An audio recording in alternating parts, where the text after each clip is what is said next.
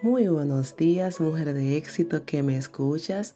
De este lado te saluda tu hermana en Cristo, Angie Díaz. Y para mí es un gozo reencontrarme nuevamente contigo para que continuemos en este poderoso viaje por la palabra del Señor. Y vamos a Mateo en su capítulo 19.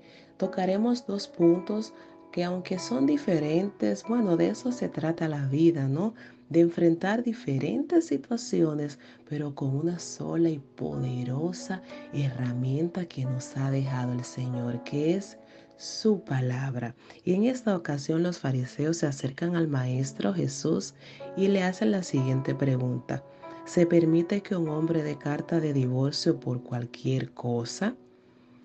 El Señor, la respuesta que da es impresionante, porque Él simple y a la misma vez grandemente, como me gusta decir, expone el deseo de Dios desde un principio. Él menciona que varón y hembra los creó y que lo que Dios unió, que no lo separe el hombre.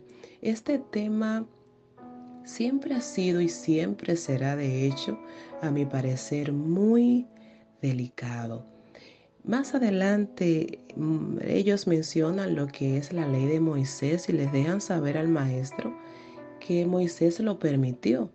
Pero el maestro responde de la siguiente manera, sí, él lo permitió, pero fue por la dureza del corazón de los hombres. Realmente, a veces hacemos uso de nuestro libre albedrío mismo que Dios nos ha dado y tomamos decisiones importantes en nuestra vida, mismas que es inevitable que tengan consecuencias. Pero en esta mañana te quiero recordar que tu Dios está allí presto para dejarte saber su, su perfecta y divina voluntad. Recordemos que Moisés permitió eh, que los esposos presentaran esa advertencia, esa carta de repudio o de divorcio para sus esposas debido a la dureza de su corazón. Y ya sabemos de antemano lo que nos dice su palabra del corazón. Esa es mi exhortación en esta mañana. Que ninguna decisión, independientemente de la etapa o la circunstancia que te encuentres, mujer que me escuchas, en ese sentido específicamente del matrimonio. Cuando hacemos uso de ese libre albedrío, de elegir con quién nos casamos, con quién no, con quién debemos o entendemos que debemos de divorciarnos, con quién debemos de quedarnos, que la dureza de nuestro corazón no sea el principal motor que nos impulse a tomar una decisión, que sea más bien la voluntad y el deseo del corazón del Señor. Acércate a Él, pídele intimidad, en esa relación cercana y real que te muestre su perfecta y divina voluntad, el deseo de su corazón para tu vida. Y yo estoy segura que Él en su amor y en su misericordia, independientemente de todo lo que ya haya pasado en tu vida, está presto para dejarte saber.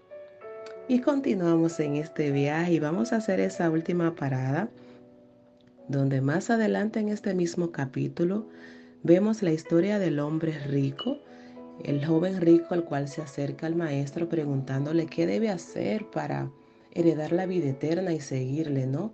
Y el maestro le menciona algunos de sus mandamientos, mismos que él ya seguía gran parte de ellos, ¿no? Pero el maestro intencionalmente le dice, yo parafraseando un poco, bueno, ok, pues vende todos tus bienes y sígueme. Mm, ahí dio justamente en el clavo, como diríamos en este tiempo, porque él inmediatamente bajó su rostro, se entristeció porque tenía muchos bienes. Cuán importante es, mujer de éxito, tener nuestro corazón en el lugar correcto. Independientemente que ya hayamos seguido algunos de sus mandamientos, estar pendiente de que cualquier cosita esté en su debido lugar. Es importante siempre recordar esto porque eso fue lo que a él le impidió seguir al Maestro y ser uno más de sus discípulos. ¡Wow! Cuántas enseñanzas poderosas hay en su palabra. Dios te bendiga, mujer de éxito.